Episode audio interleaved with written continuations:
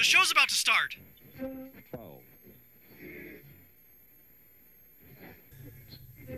Signing on? Signing on. Good evening, 20th century. This is the Wolf Whistle at 104 WPR Metro, 8 o'clock in New York City, and the moment of truth for any and everywhere else.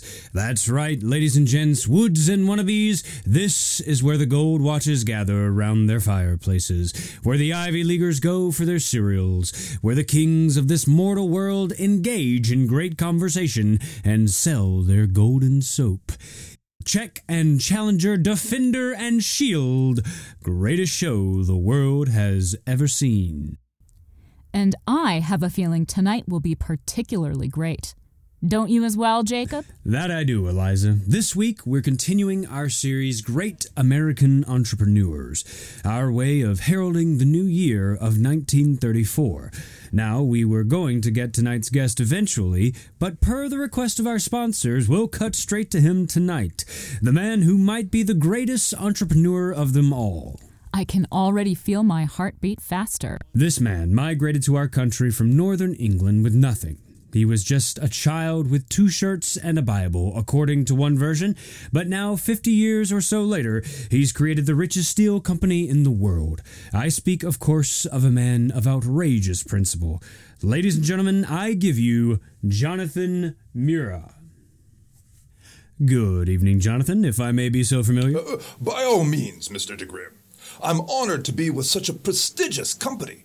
With yourself and Miss. Miss. Uh, Eliza Astor, at your service. Miss Eliza Astor, of course. The sentiment is warmly reciprocated. You're an inspiration, Mr. Mura, partly because you're a contradiction. A man who made his fortune in the greatest depression in economic history.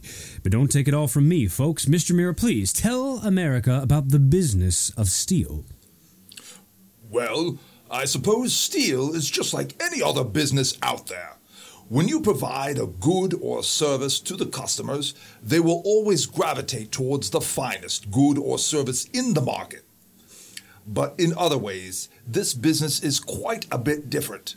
Steel, you see, is not some niche product, some fad. If clothing is doing business, that means those clothes are in fashion, like the dress worn here by the beautiful Miss Astor. Mr. Mura, are you trying to charm me? what? It looks fetching on you. You were in quite the hurry earlier. I saw you bounding through the commissary like a fleeing deer. You did only get here a minute before we started, it is true. Just a last minute meeting with a source. Don't worry, I'll enlighten you both soon enough. Quite the sight it was. Ah, to be young again. Uh, back to what I was saying. If clothing is doing business, that means those clothes are in fashion. If food is doing business, that means the people need to eat. But if steel, if steel is doing business, Mr. DeGrim, so is America. Strong steel companies mean growth across all sectors skyscrapers, railroads, happy workers, and cheap cars. Well said, Mr. Muir. Why, just a few blocks from this studio, they're hard at work with a new one. Uh, that they are. For over two years, the Constance Tower has been the sole focus of the Murin Company. For those who don't live in the city, the Constance Tower is a major construction project off Park and 58th. When completed, the Constance Tower will stand a whopping 103 stories above the ground. Now, of course, the Murin Company's only physical contribution to the thing is steel, but the listeners might be interested to learn that Mr. Mura is funding the entire project personally, writing all the checks for countless firms involved. Yes, I bet you think it's crazy, but at three quarters completion, let me tell you, folks, Mr. Mura's pet is the most magnificent craziness I have ever seen. It is a lovely addition to the city view, beyond doubt. You flatter me, Jacob. I was thrilled when my communications agent said this show requested me. I can't seem to escape talk of it. Wolf whistle. Next best thing to being in Hollywood, Jonathan. I speak the truth. Here at 104 WPR Metro, we've committed our microphones to the task of fighting this economic calamity. Restore our savage morale by bringing our national paragons to stand as lighthouses in these stormy times. To reiterate for our listeners, this was the founding purpose for this show a chance to sit down and talk directly with the most prominent people in the country so our listeners may come to know the human voices that guide their destiny. Many said we couldn't do it. Radio is for soaps and cowboy shows. People will never listen to something as dry and dreary as this. And yet they have. Almost a million per episode. And here we are. And here we are. And we've started our most exciting series yet, directly addressing the dire state of the economy. Now, you may think I am but a voice crackling behind the wood, but I've seen the soup lines. I've seen dirty children crying in the alleys. I see in their eyes they need to believe there's hope in sending another job application, in saving a few pennies rather than seeing a movie to numb the pain. So I take this seriously. Of course, as one should. And I think you might provide that much needed spark of hope, Mr. Mura. But that means I must honor my duty to give my listeners the truth. You said earlier that healthy steel companies signify healthy countries, but this depression has the nation dying in the sick ward. Why now? Why take the supply labor? Why take the money to build the world's largest structure in the middle of the world's greatest economic crisis. I mean, even in good times, it'd be a headache to get all those beams to the site. And when you add labor costs to that, well. Oh, that's not a problem. You don't say. Eliza, forgive me, I forgot you were even there. But I do agree with her, Mr. Mura. This can't entirely be a Sunday stroll in the park. Well, obviously, it's not without its challenges, uh, but they are manageable. I've created an organization that has, among other things, wonderfully efficient transportation and logistics departments. In addition to that, I also have some of the industry's best running my labor pool. It's actually the city itself that gives us the most grief. Ever tried to build a skyscraper, Mr. DeGrim?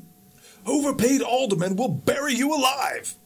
Health codes, fire codes, noise levels, traffic considerations, etc. ad infinitum. A fair point, Mr. Mura. You'd think that local governments would open their doors to businesses in a time like this, but I think we can all agree that building the world's largest skyscraper in the middle of its largest city is actually quite hard.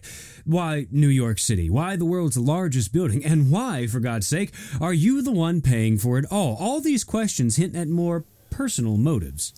Uh, uh, like you said, the project is difficult, uh, most certainly difficult, but it is not a problem.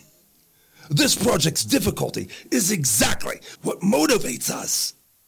God knows that in times like these, with all these layoffs at uh, soup lines, uh, people need vast and fearless examples. Yes, things like this will thicken the city's blood. The college cattle of the world would theorize and daydream about how someone else should solve the world's problems. I would stand against the grain, provide hope, lead, as you will, uh, by example. I knew you were the right person to bring on for this series. If I wasn't welded to this damn microphone, I'd leap to my feet and salute you right now. You're too kind. And you're too modest. Pardon me, Mr. Mura. A question just occurred to me. Uh, why, yes. Lovely Miss Eliza, what is it? You said this project's difficulty motivates us, speaking in plural. Who else is motivated by this project's difficulty besides yourself? Look at that attention to grammar. The lovely Eliza would be a wonderful schoolteacher. Just an innocent question. Well, then here is your answer. I was referring to my senior managers, my accounting department, and my top shareholders. They understand that the glory that will come of this project justifies the struggle and expense, to say nothing of the example it would set for the country. What about the workers? Those hauling and raising the steel beams. What do they make of the struggle and expense? Don't worry about them.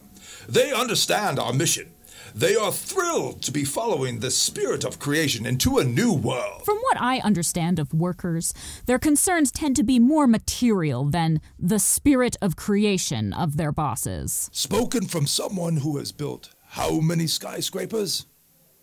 Don't concern yourself with these matters. They are all being taken care of. Taken care of by strong, hard-working men who understand the sacrifices needed to shape reality. Perhaps I could find a nice husband for you among them. A good man for a pretty girl such as yourself. That sounded more like a dodge than anything. We should probably get back on track now. Now, the Constance Tower is going to be 103 stories of nothing but office space. Not to push you, Mr. Mura, but there is a point I would like to bring up to my audience. My sources inform me that the Constance Tower has only attracted a few tenants thus far, leaving the vast majority of the building empty. Uh, that's correct. With the economy so low right now, businesses are unwilling to take risks and invest in new spaces. That is fine. I am patient. The shadow of my tower will loom reassuringly. Eventually, they will have faith and come. A fascinating point of philosophy. I'd like to divert here and bring up something you said earlier. You mentioned the college cattle of the world. First off, aren't you one yourself? I have here a note, and don't ask me from where, that says you attended Columbia a few decades back. Now, obviously, you're a sharp fellow, but at the same time, these opponents of your actions must be sharp fellows as well, and yet they are the ones writing pieces denigrating you in the Atlantic and the New York Times while you are building the world's largest tower. What led you down the path to being a man of action rather than a man of contemplation? What essential things must a man learn in order to become so accomplished? And as always, don't hold back. Well, uh, to answer your first question, yes, I did in fact attend and graduate from Columbia class of 09. No, that's wrong. I'm sorry. 89, summa cum laude.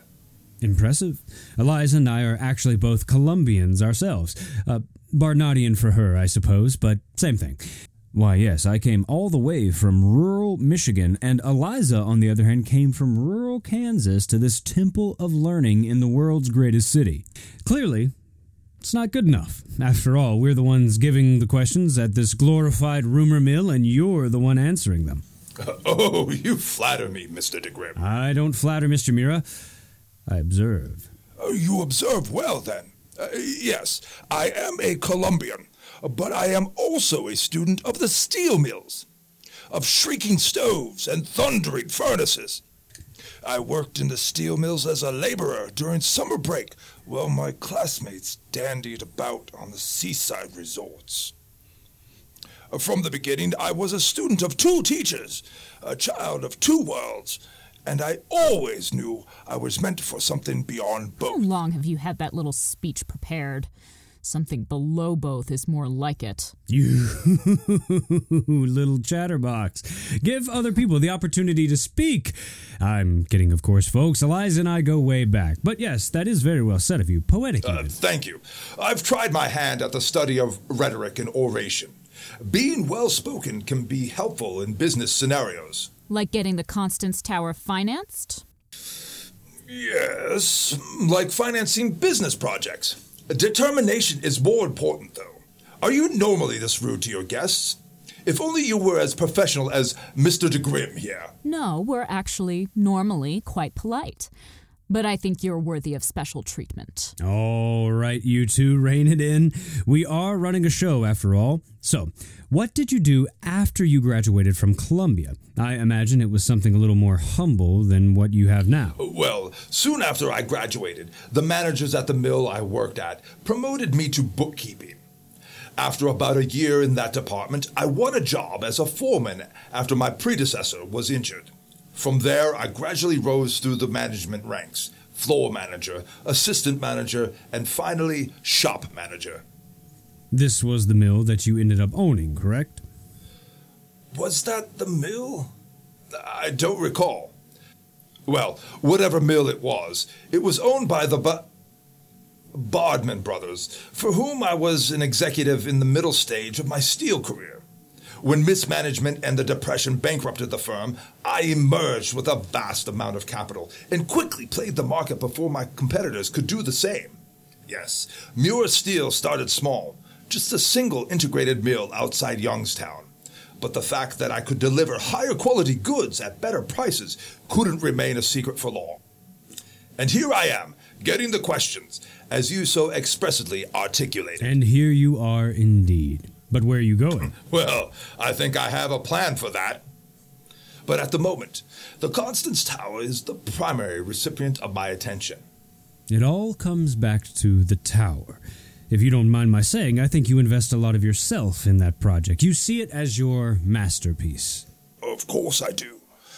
It is the culmination of my life's work. And that is? Study and strength, discipline and self denial.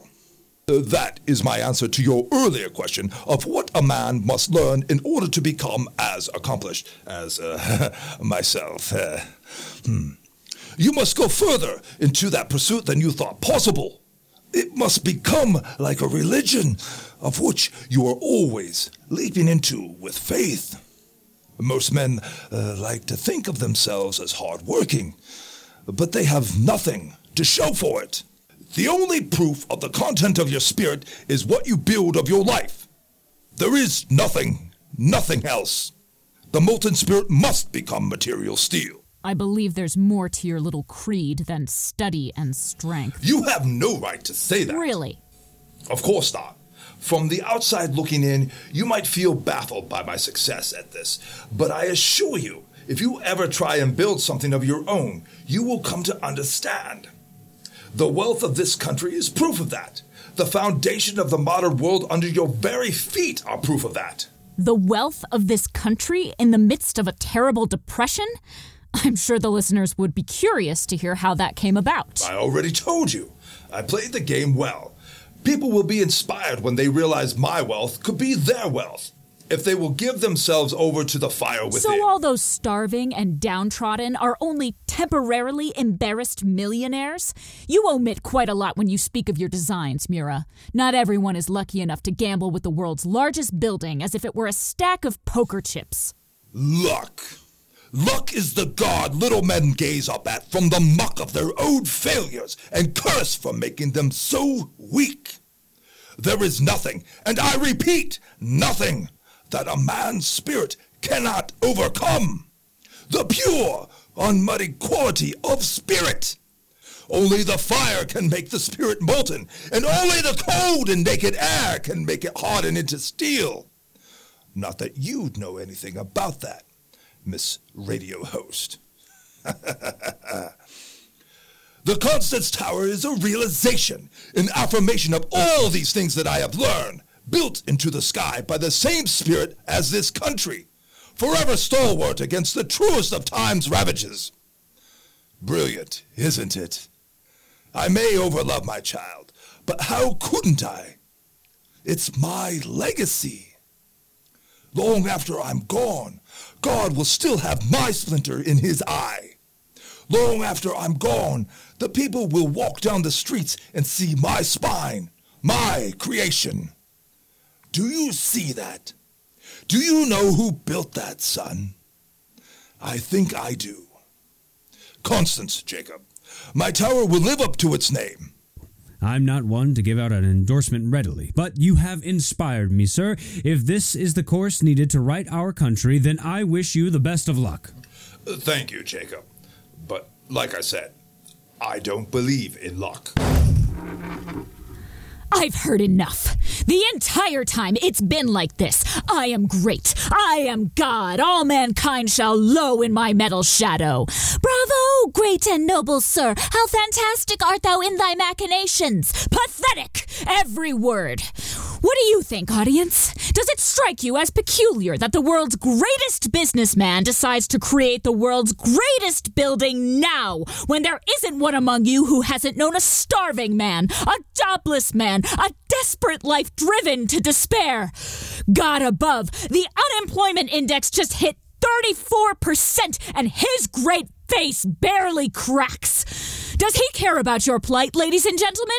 No, he laughs at it. He just sees it as something that'll make his tower stand taller by comparison. Your children will have to live under his derangement the rest of their lives. This is our guest, for God's sake. Does it strike the rest of you as curious that the Depression has left this industrial captain as his own and only customer, yet he leaps forward with this difficult project without care or concern? Things like this don't happen, ladies and gentlemen. They simply can't.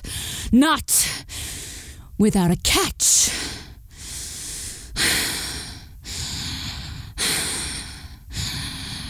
What is the catch, Mr. Mura? You've told our audience about everything else. Maybe they'd like to know that as well. yes, Miss. Um. Uh, oh, God. Not again. Eliza Astor. Yes, Miss Eliza Astor. Miss, is it? Must have scared off all the potential husbands. uh, I suppose if it is so important that you be satisfied, uh, there is a catch. The catch is that I'm paying for it all, and that I can afford to pay for it all. What can I say? You caught me red handed. The only person you're making a fool of is yourself. So you're paying for everything. How has business been? I would think that the Depression would have cut your customers to a tithe of your usual fare. But then again, you are Jonathan Mura. Perhaps business is booming. Perhaps there are plenty of egomaniacs out there who need steel for their personal monuments. Eliza, dear Lord. Receipts are down, yes, but that doesn't mean my company is crippled. I've saved and invested diligently my entire career. Saved and invested diligently into what? The failing banks? The plummeting stock? oh, you simple little girl. To think every financial reserve has been compromised. Ha! I happen to have a secure account at a very secure bank. My finances are fine. You said earlier that this tower barely has any tenants. This colossus of yours has yet to provide a penny's worth of profit, has it? Profit is not the point. Principle is. Are you taking on any other projects? Any other big plans to refill your coffers? Because, from the sounds of it, you have nothing but your savings and your dwindling sales to pay for this monstrosity. What's your ace in the hole? Some method of cutting costs, perhaps? What would I cut? And how would I cut it? Straightforward is the only way I can pay for this project. Are you sure about that? Most sure. Well, that's funny. Guess who it was I spoke with in the commissary, Jacob? A real promising lead. An anonymous source from Hooktown. a small immigrant town on the Hudson, about 17 miles north of the Bronx. For those New Yorkers among you not familiar with your own metropolitan area. Now, please, this was a very energetic volley, you two, but if you'd be so kind, I'd like to return to the topic at hand. My new friend in Hooktown says she lives next to hundreds of your workers. And does she talk about the cost you cut, Mr. Mura? Eliza, must we go on like this? You know we do. You're not the only one with sources, you know. Anyway, Mr. Mura, perhaps you could tell us about the costs you cut. Uh, I have no idea what you're talking about. Cut costs? I wonder what that could mean. Jacob, please. I think there's only one thing it could mean. Jacob, perhaps there is a better format to discuss these questions. Discounts on home rentals courtesy of Mr. Jonathan Mura. What? You are a well connected man, Mr. De DeGrim. You truly, truly are. Jacob, please. What? He needs to explain about what goes on up there. He is our guest, after all. Then maybe it would be polite to give him the chance to do just that. Go ahead. Thank you for your accommodating hostmanship, Jacob. No need to get nervous quite yet, Mr. Mura. We're not all out to get you. I have cut costs, it is true. But I have cut the costs for my workers as well. The Hooktown camp is an extremely low rent, low upkeep development I built to house my workers. I believe in passing my fortune down to the benefit of others, Miss Radio Host. Those at my camp live more affordably than anywhere else in the state. I'm sure their lives are as comfortable as they are affordable, Mr. Mura. This, ladies and gentlemen, is precisely the soul of my mission, bringing the voices of the powerful to the masses so they can know directly that their fates are, beyond the shadow of a doubt, intertwined. Jacob! Will you pipe down? You would squint and strain to find any flaw you can in the world that I built, that people like me build in order to house people like you. You do that because it is all you are capable of doing. Now, kindly stand out of my way. As I was saying, Jacob, in order to aid with the construction of my project, I have enlisted Conscripted. enlisted the help of a Lithuanian immigrant community that recently arrived in this country. Around 900 industrious young men and women. Here to pursue success in the land of opportunity. Exactly.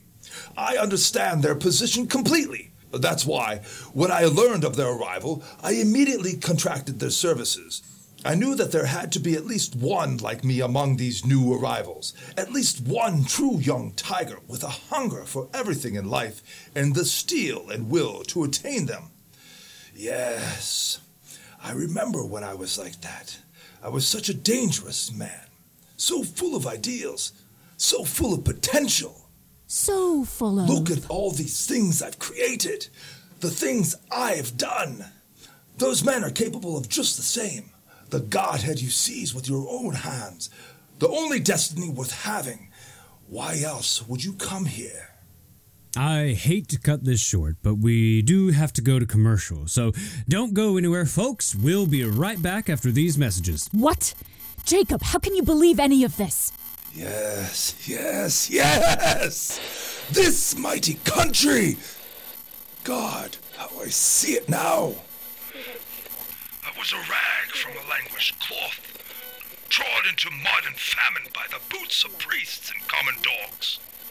Then, like a warm light spreading, I heard it call my name. Jonathan, it said, Come now, your place at the table is ready. And so I went without hesitation, tramping over my homelands desolates and across the thinking seas, searching like a marlin for whispers through the waves of an unknown dream. So thin, that golden cry that led me through the gulls in isolation, but so unyielding, the wall to my back, and so sharp the scream of onward in my heart when I feared my resolve would fail. So desperate was I for that voice. Oh, that voice of glass that had enchanted my oldest memories. And when I saw the lighthouse upon the diamond shores and heard the seagulls call, I found, to my most perfect delight, that it had been waiting for me. America, that siren creature. If only you could see her as I do now. It's too bad we're going to commercial so soon. I have many, many ambitions and endeavors I could elaborate on. Is there anything in particular you were thinking about? I guess this is the real reason I came on this show to give voice to the following dream. My success with business has showed me the rewards my dedication can reap. I will now say that I plan on aiming that inward motion towards higher peaks, namely the United States Senate. Now, how's that for a soundbite for your show? Bravo! Great and noble sir, bravissimo! This isn't right. You know this isn't right. There's more to this than he's letting on. What a show, ladies and gentlemen! What will happen next? Will Jacob finish the interview? Will Jonathan confirm his bid for the Senate? All these questions answered and more tonight on 104 WPR Metro. Stay connected, folks, and don't forget to tune in to Midnight Darger, our radio broadcast of the Grodius the Great Show and the Calamitous Calvaries, as well as all the other freaks and oddities WPR brings you from every corner of the globe. We'll be back after these short messages.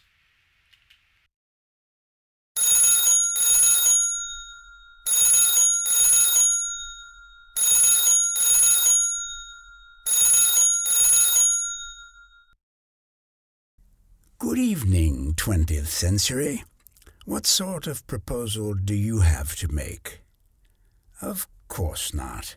We never disappoint. Dreams of the past contain nightmares of the future.